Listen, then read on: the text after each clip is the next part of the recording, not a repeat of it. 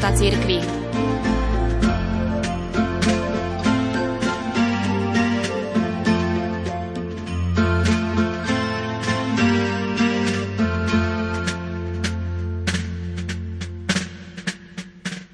Odpustiť veľkú neprávosť je už samo o sebe dosť ťažké. Čo však v takom prípade, keď je človek priam nútený pomstiť sa, vykonať krvnú pomstu? Znie to ako zlý sen, no v Severnom Albánsku je to krvavá realita. Doteraz tam prevláda tradícia kanúnu, zákona hôr, čo mimoriadne stiažuje zmierenie členov postihnutých rodín. Od roku 1999 pôsobia v Albánsku sestra Christina Ferberová z Nemecka, a švajčiarka sestra Michaela z komunity Spoločenstvo duchovnej cesty.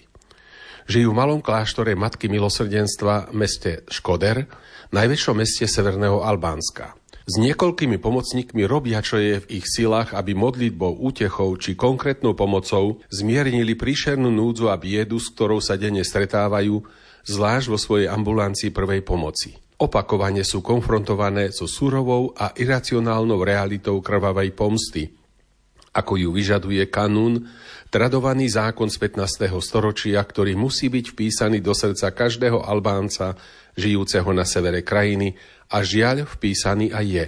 Myslenie ľudí je pod obrovským tlakom, zovreté akoby vo zveráku ozajstnej kultúry smrti. Kanún platí v čisto mužskom svete, v ktorom žena nemá žiadne práva, zatiaľ čo čes muža a rodu stojí nad všetkým. Dokonca nie len vražda, ale aj drobné násilné činy porušujúce česť, sa dožadujú krvi mužského člena z klanu páchateľa. Lebo podľa zákona kanún sa stratená čest dá získať späť len cez krv muža. Krv možno odčiniť len krvou. Aké ťažké je potom to skutočné zmierenie. Po vyhlásení krvnej pomsty nad klanom sú všetci mužskí členovia zatvorení vo svojich domoch. Pomsta totiž môže postihnúť ktoréhokoľvek z nich a táto hrozba trvá často celé desaťročia, lebo krv vyprchá až po 100 rokoch – spolu so všetkými ničivými psychologickými, sociálnymi a ekonomickými dôsledkami pre dotyčné rodiny.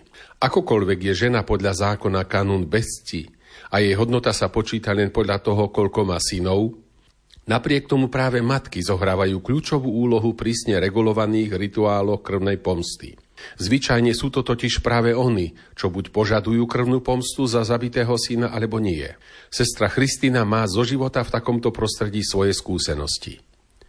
Dosiahli sme niekoľko zmierení medzi rodmi, ktoré žili v krvnej pomste. Diskrétne sme pomohli nadviazať kontakty medzi ženami týchto rodov a oni sa potom ako prvé tajne zmierili. Je to však riskantné. Každý, kto podporuje alebo navštevuje ohrozenú rodinu, vždy riskuje, že bude sám zatiahnutý do pomsty. Ženy, ktoré chcú alebo musia pomstiť svojich synov, často vodím k obrazu senebolesnej Panny Márie, ktorý vysí v našej kaplnke. Stotožnenie sa s Máriou, ktorej tiež krutým spôsobom zabili syna a ktorá ho napriek tomu nepomstila, upokojilo nejednu rozrušenú dušu matky a horúcu krv nejedného muža. Matka koná zázraky potichu.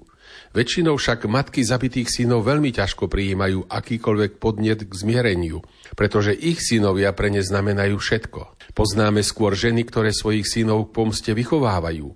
Aj kanún hovorí, že duša obete krvnej pomsty je vykúpená až vtedy, keď je vykonaná pomsta. Matka jedného usmrteného mladíka, ktorú som oslovila v súvislosti s prvými krokmi k zmiereniu, mi veľmi trpkým tónom povedala, a ty, Vary, chceš, aby som svojho syna neuvidela ani len v nebi? Vtedy som pochopila, ako hlboko je tu zakorenená sveta povinnosť pomsty. Učila som sa byť veľmi pozorná a opatrná pri svojich krokoch ku zmiereniu. Jedno slovo navyše, jeden deň priskoro a som za dverami. Pri rozhovoroch s rodinou pomstiteľa sa spolieham výlučne na intuíciu. Vždy sa modlím za správny okamih a za to správne, kedy a ako – Môže sa stať, že si zrazu pomyslím, musím ísť hneď a zaraz. Väčšinou je to tiež chvíľa, keď ma tí, ktorých sa to týka, aspoň vypočujú a pustia k sebe dnu. Naučila som sa najprv počúvať, vnímať bolest tých, ktorí boli obeťami a teraz sú pomstiteľmi. Naučila som sa počúvať signály a slovné zvraty a reagujem na ne. Nie je to nevyhnutne pocit pomsty, ktorý si vyžaduje krv. Je to kanún, ktorý je nad všetkým. Pre katolíkov zvyčajne aj nad katechizmom a Bibliou a nad učením cirkvi. Napríklad, jedného dňa, bolo to v lete 2019, som cítila, že dozrel čas ísť do rodiny pomstiteľa žijúceho v najhlbších horách regiónu Tropoja, k Markovi, ktorý musí, mal by alebo chce pomstiť svojho syna. Pred 21 rokmi sa stala vražda. Odtedy je rodina páchateľa, ktorá utiekla do údolia izolovaná, úplne zbedačená a bez nádeje. Po viac ako 5-hodinovej jazde cez divoké hory kráčam ďalej po hrbolatej ceste s ružencom v ruke. Som veľmi pokojná. Potom vidím starý kamenný dom, pred ním sedí starý muž. Vstane, urobi znamenie kríža a povie, pochválený bude Ježiš Kristus. Ja mu odpovedám na veky vekov. Amen. Potom sa pýtam, či môžem ísť ďalej a ubezpečujem ho, že prichádzam s pokojnými úmyslami. Odpovedá, že pes zostane uviazaný a ja mu poďakujem. Teraz prichádza jeho manželka Mária. Pomerne rýchlo vyslovím dôvod svojho príchodu. Mark zostáva celkom pokojný, rovnako ako jeho žena. Nehovoria mi o vtedajšom nešťastí, nič o tých, ktorí zabili ich syna, ale Mark sa mi otvorene pozrie do tváre a povie, trpeli sme a oni tiež, Povedz im toto, sestra, že je to pre nás vybavené. Čo sa stalo, stalo sa. Povedz im, že to nechceme znovu oživovať, lebo by to bolo príliš bolestivé. Je to v poriadku. Opatrne sa spýtam, či to znamená, že svojho syna nepomstia, že vec je zmierená a on prikyvne, že na tiež. Hovorí mu, že Boh ho v týchto dňoch staroby odmení. Oči sa mu rozžiaria. Potom Mark povie, sestrička, máme všetko potrebné pre život, ale nemáme kňaza. Už veľmi, veľmi dlho sme nemali svetú omšu. Prišla si sem zďaleka a Boh prišiel s tebou. Plače. Beriem ho za ruku, jeho ženu tiež a modlíme sa zdrava z Mária. Potom im spravím na čelo krížik a obaja plačú. Veľa sa rozprávam s rodinami pomstiteľov i s jednotlivými mužmi, ktorí majú vykonať pomstu. Spomínam si na Alfreda, bol to 15-ročný chlapec. Veľakrát som sa s ním stretla. Nechcel zabíjať, ale musel pomstiť svojho strýka. Ešte dnes vidím jeho oči, ktoré hovorili, nechcem to urobiť, nemôžem to urobiť. Bola som presvedčená a takmer istá, že to neurobí. Jedného večera sa opäť vrátil domov. Nasledujúce ráno vystrelil. Musel. Je to ako ťažké bremeno na ľuďoch. Veľa sa modlím za ich oslobodenie. Niektorí sa už dokážu toho vzdať. Niekoľkokrát sme boli svetkami činu, ktorý okamžite volal po krvnej pomste. Vtedy je potrebné i hneď konať. Krv je horúca, hovoria Albánci. Raz pred svetou omšou vtrhol do kláštora 17-ročný mladík. Krvácal, mal poranenú bradu. Nejakí chlapci po ňom hádzali kamene. Je vlastne veriaci, ale krv na tvári znamená aj pre neho totálnu urážku cti. Je rozrušený, ale nechá sa presvedčiť, aby išiel do našej kaplnky. Tam tvrdí, že sa musí pomstiť. Postavím ho pred veľký kríž a poviem mu, že teraz ho nechám s pánom o samote. V srdci veľmi dobre vie, že Ježiš mu dáva milosť. Odpovedá, že to vie, ale že to nechce. Konec koncov je úprimný a ja mu to aj poviem.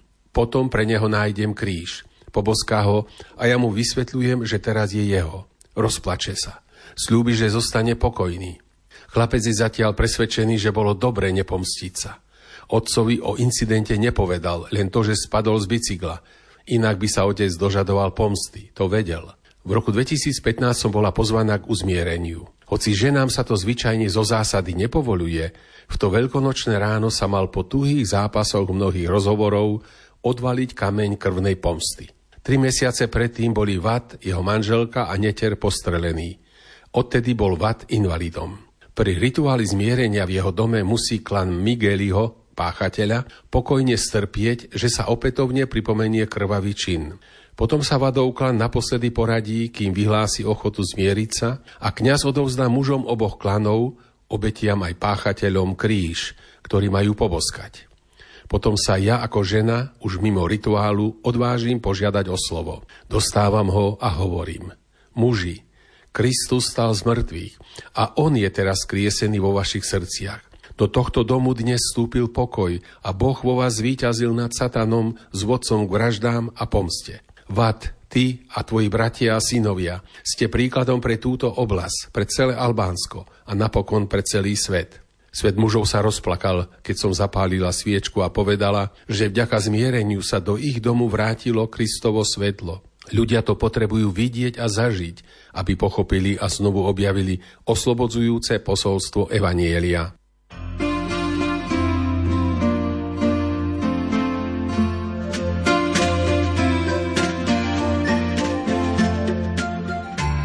Sonda do života cirkvi.